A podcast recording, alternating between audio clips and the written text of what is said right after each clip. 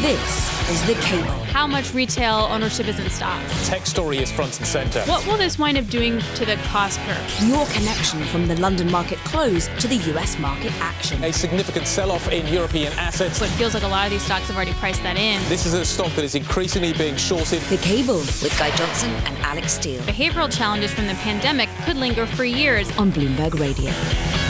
Good evening, welcome. You're listening to The Cable. We're live on DAB Digital Radio. I'm Guy Johnson in London alongside Alix Steel over in the United States. Uh, Tuesday, November the 29th. We're nearly there. The month of November is nearly over. So you need to factor that into your thinking when you're thinking about what is happening uh, with various markets. There probably is month-end uh, factors that need to be more in mind. Right now, we've got an S&P that is softer by three tenths of one percent, a Nasdaq that is down by around half of one percent. European markets finishing broadly flat. The FTSE 100, Alix, up by around half of one percent.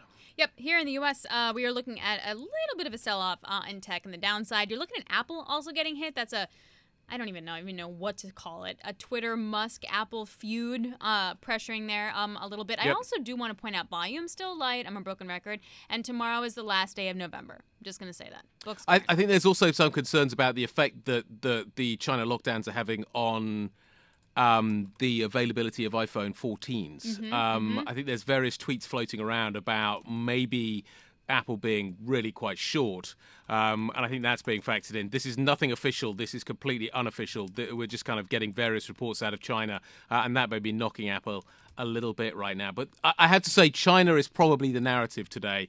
If you look at what outperformed in Europe, uh, it was European banks. HSBC had a good day. It also offloaded a business in Canada, but Standard Chartered had a good day. The miners had a good day. Oil prices picked up a little bit as well uh, on the back of an expectation that maybe we'll see a, a a pickup in vaccinations. Well, not only that, but maybe that uh, OPEC Plus will actually cut output. Uh, and that would definitely lend support uh, to the oil price. The fine line, fine line they're treading into their virtual meeting on Sunday. Yeah, it's going to be virtual. I wonder Yeah. why that is. I wonder if it means that they're not going to do anything that hard. Like if there's more consensus or it's not going to be more controversial. I wonder, and or they're all kind of in agreement anyway. Maybe I they've already made the case. decision, basically. Yeah, kind of. I'm wondering. I'm speculating. No, I think uh, yeah, I, I, there's certainly been some evidence of that in the past. Mm-hmm. We'll come back. We'll talk about all these stories in just a moment in a little bit more detail. But let's pull it all together with some headlines from Charlie Pellett. I thank you very much indeed, Guy Johnson. Here's what's going on. UK mortgage approvals have fallen to the lowest since the early stage of the pandemic as rising rates dampen demand for property. According to data from the Bank of England, banks and building societies authorized about 59,000 home loans in October, the fewest since June of 2020 and down from 65,967 in September. That drop larger than economists expected. Justice ministers from the group of seven nations are gathering in Berlin to discuss how to better coordinate efforts to secure evidence of war crimes in Ukraine and prosecute the alleged perpetrators. Germany's Justice Minister Marco Buschmann says war crimes cannot go unpunished no matter who committed them and no matter where they were committed. He calls the process of investigating some 45,000 documented cases in Ukraine a daunting task. Qatar has agreed to supply Germany with liquefied natural gas under a long term deal that will go a small way to helping the European country replace pipe flows from Russia. State owned Qatar Energy and ConocoPhillips have signed agreements that will see the Persian Gulf states send up to 2 million tons of LNG a year to Germany from 2026. The deals will last at least 15 years. Germany has had to retool its energy policy since the war in Ukraine forced it to end its long standing dependence on cheap Russian gas. That is the latest from the news desk. Guy Johnson, back to you now in London. Charlie Pellett, thank you very much indeed. So, Andrew Bailey, the Governor of the Bank of England, is currently giving testimony down in Westminster to the Economic Affairs Committee of the House of Lords. He's talking about a number of different things as he's questioned by the Lords, talking about what's happening in the labour market, uh, talking about the fact that um, the, the UK labour market maybe is starting to ease a little bit. It's been very tight for a long time. Uh, the rate of pay growth not in line with what the Bank of England wants to see, um, given the the kind of the the, the backdrop of inflation. Uh, we're obviously seeing a mismatch between wage rises and the inflation rate, but nevertheless, the labour market remains tight, and that's problematic uh, for the Bank of England. We've also seen the um, the the bank come to the market today and sell some of the emergency, uh, some of the gilts that he it bought during the the sort of the emergency period after the Liz Truss Kwasi Kwarteng Kwasi Kwarteng mini budget. Today, the bank selling 346 million of that debt. And Bailey talking about the fact that w- the, the the market was within an hour of a quote severe crisis during that period, a severe market problem, uh, as he talked about. And he, he talked about the gilt market in more detail. Uh, and, and this is what he had to say, basically saying that the gilt market's still not back and fully functioning by not involving the Office for Budget Responsibility in the process, that took away a good deal of the substance that we rely upon to go with a, a budget from the point of view of forecasting and you know, understanding the impact of measures that are being taken. And that was just not there. There was nothing in that sense.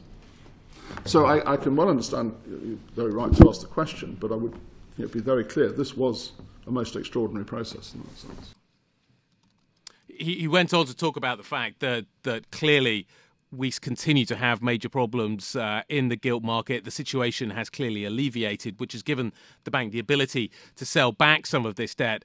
But, Alix, the, the UK labour market remains a significant problem for the Bank of England. There's a number of factors that have come together to create this scenario. It is very, very tight. Part of that is Brexit, mm-hmm. but part of that is also caused by the fact that people are still feeling the effects of the pandemic. Yeah, but I feel like the re- everyone's feeling that. Like every country is going to be feeling that. But the reason why maybe the UK is feeling it more pronouncedly, if that's a word, uh, is because of Brexit. I mean, can't you make that argument? In which case, that's an immigration policy, and if you fix that, won't things eventually then get better? That's what I can't wrap my mind around. Well, the, the immigration issue is a significant one and is being addressed at the moment, but it is hugely political. Yeah. Part of the reason why Brexit Brexit happened was because of immigration into the UK and a desire maybe maybe to reduce that. Mm-hmm. But but the long term disability issue I think is probably maybe more pronounced here. Um, we, we, are certainly seeing I think the effects. Why would you think? Of, is it an older population in the workforce? Well, I think I think it's a healthcare. I think it's a.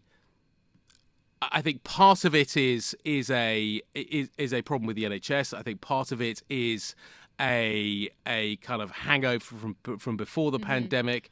Um, I, I, think there's a number of different factors here, but clearly it remains. I, I think it is a particular Achilles heel for the UK economy, and I think this is going to represent a huge challenge for the Bank of England as it try, tries to navigate. Jamie Rush is here, so let's try and get his take uh, on what is on what is happening here. Uh, Chief European economist for Bloomberg Economics. Jamie, is the UK peculiar in what is happening in its labour markets. To Alix's point, a lot of other countries are suffering the, the sort of the lagged effects of the pandemic. Why does it feel to be particularly acute here? It's it's as as you say, it's to do with the the health situation that we find ourselves in in the UK. So you've seen huge waiting lists and backlogs for the National Health Service, um, and if you look at the the proportion of people who are out sick, not able to work, um, it's getting on for half a million people. It's nearly 1% of the workforce. So this is something which is quite different for the UK from what we've seen in Europe, where actually you see participation is looking pretty good in the rest of Europe. It's actually so fascinating because during the pandemic, I feel like the overall idea was that the UK did it right. Like you had the NHS, like you had all this support, you had all this healthcare support for people, and the and the theory was that you guys are going to be fine because of that. And that here in the US, where you have people who then had to get unemployed, they didn't have health care, that was going to be a bigger problem. And again, we realized it was maybe the reverse issue of that. And I find that to be quite interesting. Yeah, I think what the UK did well was um, emergency care.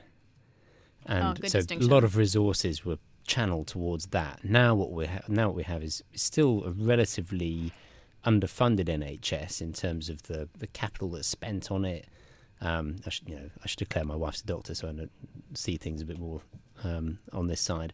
But you know, it's, it's, it's, underfunded. There are things there are, there are things which are, are snagging um, the efficient functioning of the NHS, and this is why it's, uh, it's it's taking a long time for these these backlogs to be solved. Given that, if you think about the kind of the, the economy as a car, that the UK used to be able to drive at 70 without the car rattling. Now it can drive at 50 without the car rattling. The, the, the, bank needs to think about it in those terms, and therefore, given given what's happening in the labour market, given the low participation rate that we have, given the low productivity that we have, do we need to have structurally higher interest rates?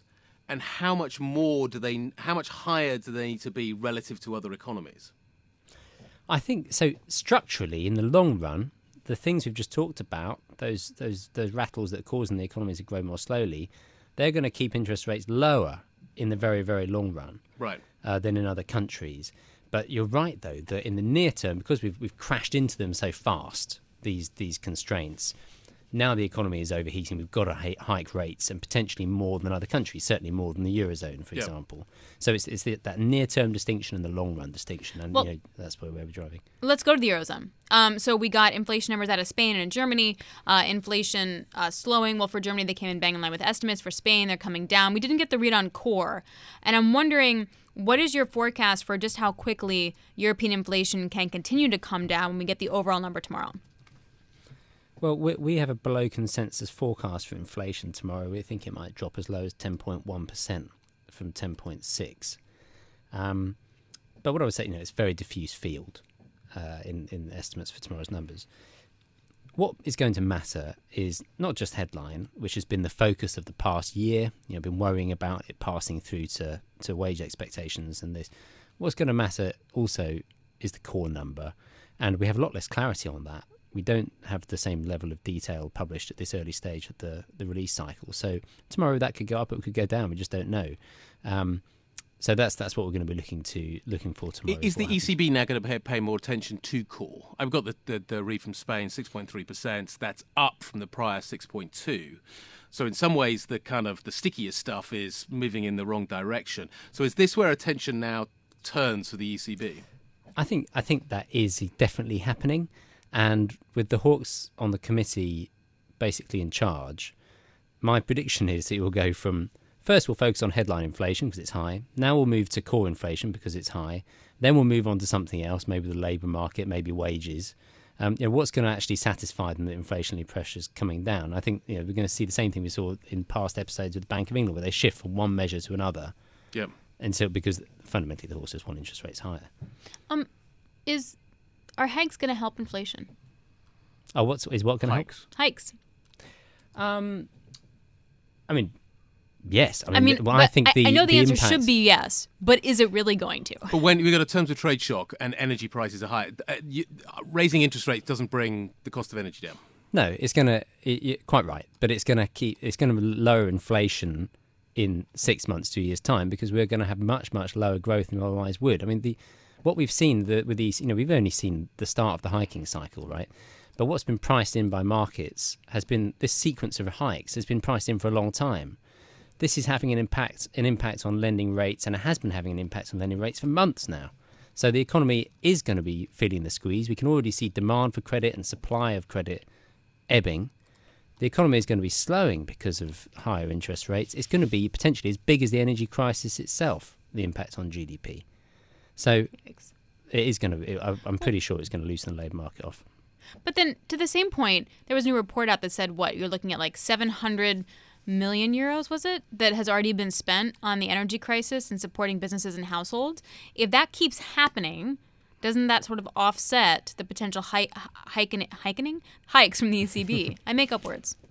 Uh, I, so I think this- the energy support is roughly equal to a bit less than the, the cost of the gas crisis. It's the, the ECB's response on top of that, which is going to squeeze the economy.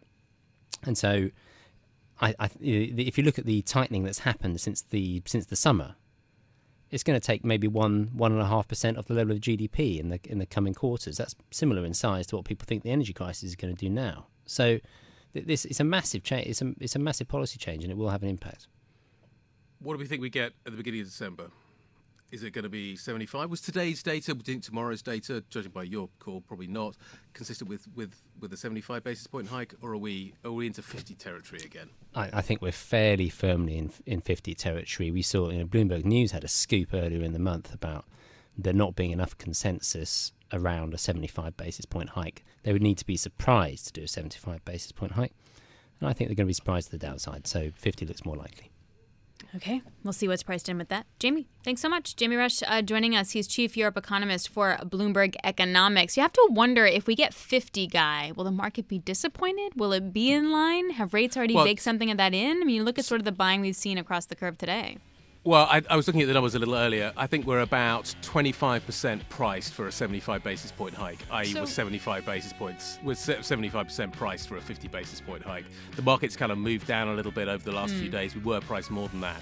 Uh, so I think the, the data has kind of taken us there. And this is the big question: Who do you, what are you listening to right now? Are you listening to ECB speak from the likes of Christine Lagarde, or are you listening to the data? Because in some ways, they're telling you different stories. This is Bloomberg. This is The Cable with Guy Johnson and Alix Steel on Bloomberg Radio. There's a huge pent up demand for the summer, so we're seeing that in the bookings, and we expect to fly close to 2019 levels of capacity in our Q4, July, August, September. And the run rate of the bookings that we've seen for the last 10 weeks, to give you an example, is uh, way over and above what it was at the same point in time in 2019. So I don't think that there's so much concern really for, for this summer as such because of that pent up demand. It's more about what this will mean going into next winter and beyond that. Johan Lundgren, the CEO of EasyJet, speaking to Bloomberg a little bit earlier on today. EasyJet stock down 2.5% today, 2.6%, trading at 382 into the close. I think the the demand story is is looking fairly solid. The question is on the cost side, really, and whether or not actually EasyJet and others potentially are managing fares at the right level, given where costs are going forward at the moment. I think that certainly seems to be a little bit of concern uh, at the moment uh, amongst the analyst community. The analysts, basically are talking about the idea that bookings guidance does look positive, but there are significant headwinds that do remain. We've still got relatively high fuel costs, labour remains challenging, uh, airports remain challenging, and we are going into a recession. But as I say, demand does seem to be holding up at the moment, and Johan was talking about this. Uh, Conroy Gaynor, Bloomberg Intelligence, travel and leisure and retail analyst, joining me now in the studio. The, the, the issue with EasyJet, maybe more so than some of the other European airlines, is how do they price? Demand still seems to be okay, but I'm looking at the pricing uh, and what is happening with yields at the moment, and I'm wondering whether or not they're doing a good enough job compensating for some of the cost structure problems that they face. Well, yeah, I mean that's the thing. I mean, EasyJet, it's you know, it's never quite been as low cost as its uh, two budget peers, Wizz Air and Ryanair. Yep. It's sort of, but at the same time, it still puts itself in that low cost category. And what it's obviously hoping to do is to get the effect of consumers trading down still, um, you know, away from maybe some of those more expensive legacy carriers. Um, but you know, there is a concern, as you mentioned, in the analyst community because you know you've got um, you know, fuel costs up more than fifty percent. Um, th- th- in this sort of half year, you've got a tight labour market. Um, some of the uh, airport and navigation fees are also increasing. Yep. And you know, looking at some of the, even though it was seen as slightly encouraging, the uh, yield sort of outlook they gave, or at least the yield um, outlook they've given for for this quarter, um, looks like that the yields will be up about low double digit um, year on year. Costs costs are rising faster. Um, and so there's certain things they have to. I mean, it obviously helps the fact that they're getting that capacity back. Um, there's certain things they can do on an, an efficiency level, such as you know, seasonal contracts. Um, I think upgauging uh, the Yeah. size of the fleet will, aircraft will help their um, efficiency. But you know, it is. Conroy. Yep. I was gonna say though, if if demand is gonna hold up and their costs are rising, is there any pricing power yet EasyJet or in the industry? Well, I mean, there's there's some pricing power to the extent that they do have, um, you know, a large a large fleet in certain bases, such as Gatwick. Um, so they've got, um, you know, a, a big market share there. Um, Amsterdam's another one, although we know that Amsterdam's certainly got its uh, problems in, in terms of uh, staff shortages and, and operational issues and issues on capacity there. Um, and what they're also trying to do, EasyJet, is they're trying to um, sort of go for these slot constrained airports. Um, so you know, I've obviously mentioned Gatwick. Um, you've got um, Porto, Lisbon. I- um, Is that to avoid Wizz and, and Ryanair? Well, but you certainly could make that argument, right? So I think um, you know, Wizz, Wizz and Ryanair are sort of really going for growth. They're being very aggressive, um, Yeah. and they're aggressive on prices, as we know. Whereas if EasyJet is sort of, you know, looking at some of the, um, you know, looking at sort of opportunities where it can maybe uh, grow its yield and expand without that level of competition.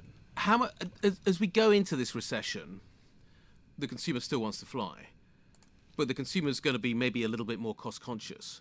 To your point about going for slot constrained airports, are are are consumers going to say, I, I need to fly from Gatwick. I live in the south of London. uh, That's where I'm going to fly from. Or, or are they going to say, the, the price gap is so big between flying with Ryanair from Stansted that that's going to be the choice that I ultimately make. Like how how price sensitive is is the all in cost going to going to be for the consumer? Yeah, I mean, I think that um, you know, consumers will turn more price sensitive uh, as the year goes on, and some of tho- those bills sort of catch up with them. Um, you know, however, um, is sort of I think another thing we have to factor into this is is the ease of of getting to certain airports, Yep. right? I mean. uh, Both Gatwick and Stansted are are reasonably easy to get to fro- from London. I do think, you know, it's still in people's minds that there was some very high disruptions in Gatwick um, last summer, which you didn't have in Stansted. Yeah. I think Ryanair um, certainly benefited from that. Um, Ryanair also benefited from the idea that they kept their staff current um, during the pandemic. So, whe- whereas if EasyJet, um, you know, suffered from labour shortages last year, so that caused disruption. So whether that's still going to weigh into people's minds next year, because you know you don't want to book tickets to to find out that your flight's been cancelled or delays, because that, that adds on to other costs. No, and I think a lot of people were put off, certainly by the experience that they, they had, certainly over the summer. Um, like the stories, as you say, coming out of Gatwick and Heathrow as well. Conroy, great stuff. Thank you very much indeed. Conroy Gaynor, Bloomberg Intelligence, Travel, Leisure, and Retail Analyst. Um, Alix, still flying? Uh, you, you've been, you, you you haven't had the best of experiences. No, I really haven't. But I'm not flying till uh, February, so I feel like I, there's more time for them to get their kinks worked out. Actually, ironically, I'm going to Florence in February, and I feel like international flights are better than domestic flights. I might rue the day that I said that, but that's how it feels. Like it's a little easier to do that because there's not like a million flights. When you go to hubs, I feel like that's when you run into problems, and when you go to LaGuardia, then Making everything is bad. LaGuardia and connections. All this bad. Is the Alix LaGuardia is all bad. When I saw the rain coming on Sunday, I was like, every single flight in LaGuardia is going to be delayed now. No one's getting home from Thanksgiving. They're all staying with the turkey. I don't know. Do you have any vacations, planes coming up? That could be worse. Uh, I'm sure I'll be on one soon. I, I, I, yeah, I've had some. But- but you've been I went through, okay. I went through Berlin recently, and um, the new airport there. That was actually all right. Not too bad. Uh, I managed to get home in one piece. A little Eventually. late, but, A little late. Yeah, I made it for the show. That was the critical thing. Uh, anyway, hope you're enjoying this show. This is Bloomberg. This is The Cable with Guy Johnson and Alix Steel on Bloomberg Radio. Good evening. You are listening to The Cable on Bloomberg DAB Digital Radio. I'm Alix Steel in New York. Guy Johnson is over in London. Let's just check in here on U.S. markets. We were already kind of talking about it, but U.S. stocks uh, trading a little heavy today. It's technology that's really leading the way downwards. The Nasdaq 100 is underperforming as you got Apple uh, sliding as well as Microsoft uh, and Amazon. Amazon's looking to sell some uh, investment grade debt right now, so you're looking at a share slump uh, there as well. Um, U.S. listed Chinese stocks they did jump though, as we're looking at potentially maybe China reopening in some capacity as there's a push to vaccinate uh, senior citizens. Um, we're also looking at the last day. Is tomorrow the last day? Yes, tomorrow's the last day uh, of the month. We're also looking uh, at Powell speaking tomorrow, and then you got jobs uh, on Friday, and then PCE in the U.S. on Thursday. There's a lot coming up, and how to gear yourself up for that. That's a quick snapshot here in the U.S. Now let's get more with Charlie Pellett. I thank you very much, Alix Steel. Bank of England policymaker Catherine Mann says inflation expectations are becoming increasingly embedded in the prices that companies are setting and are drifting toward double the 2% target level. The remarks highlight Mann's support for sharp increases in the benchmark lending rate, which the central bank has lifted to 3% from near zero a year ago. Investors expect another half point increase in December. Ukraine is urging NATO to speed up decision making on issues including producing producing and supplying weapons and called for more air defense systems to help defend against Russia's invasion. Latvia's foreign minister says Ukraine should be free to strike military sites inside Russia as it fends off attacks on its critical infrastructure. Lloyd's Banking Group is stepping up help for struggling customers, including mortgage relief during the UK's heightened economic stress, this according to CEO Charlie Nunn. Speaking at the FT Global Banking Summit, Nunn said the bank is talking to British regulators about lengthening the terms of some mortgages, as well as moving some customers to interest only loans or lower cost products as they adjust to the soaring cost of living.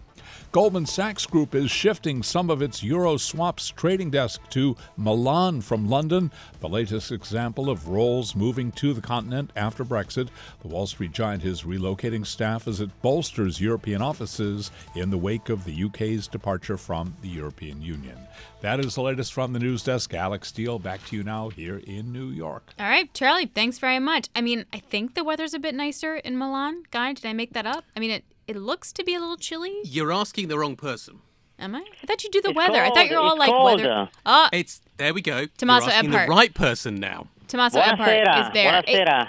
Eh, Buonasera. Is it nice there? I mean, do, do I want to move from London to Milan? It's, it's way too cold in Milan, and actually the bankers who are moving from Milan to London, maybe they're not expected. It might be colder here than over there. But yes, there is a there is a wave of uh, bankers, in, investors, uh, hedge funds uh, who are deciding to move to Milan because uh, the financial district of uh, of Italy is becoming more attractive. Is why there are very good financial financial incentives to be based in Milan. If you are an Italian living abroad, you essentially pay a, small fraction of your income taxing for all, even up to 10 years. If you are an high earner, you can uh, agree to pay just 100,000 euros in income taxes, uh, taxes a year, and then it's a small city with a good connection. So many of them are coming here. The, the Dolomites are quite close. Like the skiing is good. Um, let's just point that one out as well. So there are, there are certain advantages. Um, and let's face it, the Italians always dress well. So you're going to get some nice shops, Alix. It's true. It's true. Um, let, let's talk about do, do people want to go to Milan? Why do you want to go to Milan versus Paris? Why do you go to Milan versus Frankfurt? And isn't the danger here that what we find is that European finance that used to be based in London, all in one place, gets fragmented? And is that a problem? That's a good question. Um, I mean, uh, uh, clearly, this is uh, you know all a consequence of Brexit. We have to be quite clear about it, no? So many, many for many reasons, uh, some bankers have to be based uh, in continental uh, Europe, and so there is a sort of competition between member states of the European Union to attract talents. I would say, and that's happening. And we see, yes, we see, we have we have seen an increase of bankers and you know financial jobs in Milan as long as. Uh, Paris and Frankfurt. Clearly, Milan is smaller, also in terms of the financial district, uh, but it's becoming attractive uh, because, I mean, uh, imagine you're a banker, they tell you you have to move to Europe, you go to Frankfurt, things work very well, then you go to Paris, uh, uh, which is bit chaotic. Uh, then you come to Milan. Uh, prices of uh, houses, uh, which are actually surging, are still uh, lower than Paris, for example. Quality of life is higher. You have international school, mm, you know, good hospital, and very easy connection for the rest of the globe. So, you know, maybe you are Italian too, and you can have a fiscal benefit. So why not? And I mean, as we broke the news today, Goldman is moving a desk to Milan, which is, I would say, quite unique. Yeah, uh, that that's yeah, that's that's certainly why we're focusing on it. Tommaso, one of the downsides though of moving to Milan is is that you've got to talk about Italian football. Like, not in the World Cup, bit of an issue. And then there's issues going on at Juventus as well that we need to focus on. Can Yeah. you tell me? I, I'm trying to understand what is happening at Juventus because my first Yeah. read of the story this morning was the board resigns, the Agnellis are resigning. This, I, after all of the troubles that we've had financially at the club, maybe this is the Agnellis looking to exit. But, but I've got that wrong, haven't I? This is actually maybe them tightening their grip. This is the Yeah. family that own Fiat, etc., tightening their grip on the club. Yes, I mean there is also an interesting familiar aspect uh, to this uh, saga, as we uh, wrote uh, uh, this afternoon, and you can read on the terminal the story that Daniel and I put together. So what's happening here essentially? Juve uh, is in trouble. Is in has been in financial troubles for here. They raised over 700 millions in capital increase in the last in the last three years. Italian football is in trouble. Is not generating enough revenue. Then you have the COVID years where obviously stadiums were empty. The TV rights in Italy are uh, less expensive than in other markets like the UK. The Italian soccer teams together try to to, com- to to find an agreement and to sell a minority stake to uh, some uh, some funds, but that they didn't agree on it. So there is a problem, a, a really business model problem for Italian football. It looks like, uh, this is according to prosecutors, uh, that uh, Juventus uh, went a bit too far. They inflated the value of some players during transfer to register some um, artificial capital gain, and they also made an agreement with their players during COVID, which essentially ended ended up with Juve paying, uh, uh, telling uh, the Juventus telling investor they, they, they would have paid mm, just uh, uh, a fraction of the salary and then making an agreement uh, not, annou- not announcing to everyone that they will, by the way, all, pay almost all of it uh, to the players. Mm-hmm. Uh, and at the center of the scandal is the board of directors and Andrea Agnelli. Andrea Agnelli is one of the heir of the Agnelli family, but is not uh, the the one who is running the Billionaire Family Show. That guy is John Elkann. John Elkann uh, essentially today is uh, uh, making clear that uh, Juventus should be managed properly, and and he somehow uh, wants to start from scratch. Uh, mm-hmm. And so his cousin, uh, after a 12 year tenure, which was very successful on the pitch uh, in Italy, Juve won nine consecutive titles, not in Europe. Then there was obviously this big uh, uh, issue. They they hired Cristiano Ronaldo. They paid 100 yeah. million euros. They didn't go anywhere in Europe. So anyway, they want to start from scratch. Uh, John yeah. wants to start from scratch. Uh, there is also obviously a you know family stuff here. You have two cousins, uh, and one is the one who is showing that he's the one making the real decision. Tommaso, we're gonna leave it there, and we all have to go catch a game in the next or a match. Sorry, the next 90 minutes. Match. Tommaso Ebhardt, Bloomberg's uh, Milan bureau chief. This is Bloomberg. This is The Cable with Guy Johnson and Alix Steel on Bloomberg Radio. Good evening. Listen to Cable on Bloomberg DAB Digital Radio. It is that time of the year, although it's a bit earlier uh, than most. Um, many are coming out with their 2023 outlooks. Uh, for example, Bank of America, huge discrepancy between the bull and the bear case for the S&P. You got 4,600 for the bull, you got uh, 3,000 for the bear. We're also getting recession calls, etc. Um, so Guy and I and Sonali Basak caught up with um, uh, Leon Kalvaria. He's Citi Institutional Clients a Group Chairman. He's also been around Wall Street for a very long time. And we want to talk to him about the banker base and what his strongest conviction really is, or what he's focusing most on for 2023. I think what I feel most strongly about is that the Fed will stop raising. It's a question of which month. So we can argue about whether it's March, April, May, but I think there's a reasonable consensus as people look that middle of the year should be the end of this. And at that point in time, people will start to look forward, and obviously they'll even start to look forward months ahead. So how then do you think about the challenges in between? You think about the tensions in China. You think about the war in Ukraine. You think about the recession worries in Europe. Of those challenges, which are the most difficult for your clients to be working through? I think our clients most important issue right now is evaluating what the near-term earnings look like. In other words, how big a recession do we have in the U.S.? Is it mild? Is it a soft landing? When you look at Europe, obviously the picture is a little bit more difficult. So number one, they're trying to figure out exactly what they can predict in terms of earnings, what they want to spend on capital, how they want to look at hiring going forward. Obviously, you've got the external issue. How long does the Ukraine and the awfulness of that extend on on here right now, and any other geopolitical issues that, that could be, in effect, fat tail risk to the market. So right now, I'm actually expecting hopefully a stabilized next year, starting, you know, hopefully in the first and second quarter, which should mean the return of certain marketplaces like the IPO market and a continuation of the M&A market.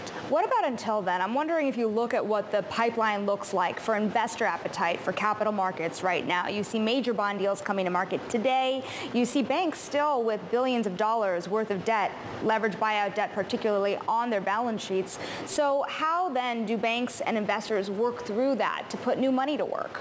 I think they work through it very carefully. Obviously, people are going to be very, very cautious about putting on new leverage finance commitments over the next few months. People want to see stabilization.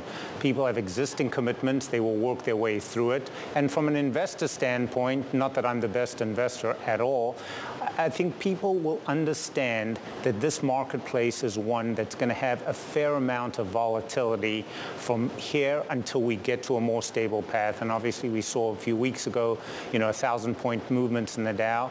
I think people have become a little bit immune to that. Whereas years gone past, there would have been a much larger shock effect. Now, I don't want to say they shrug it off, but it's not as big a situation as they would have in prior years.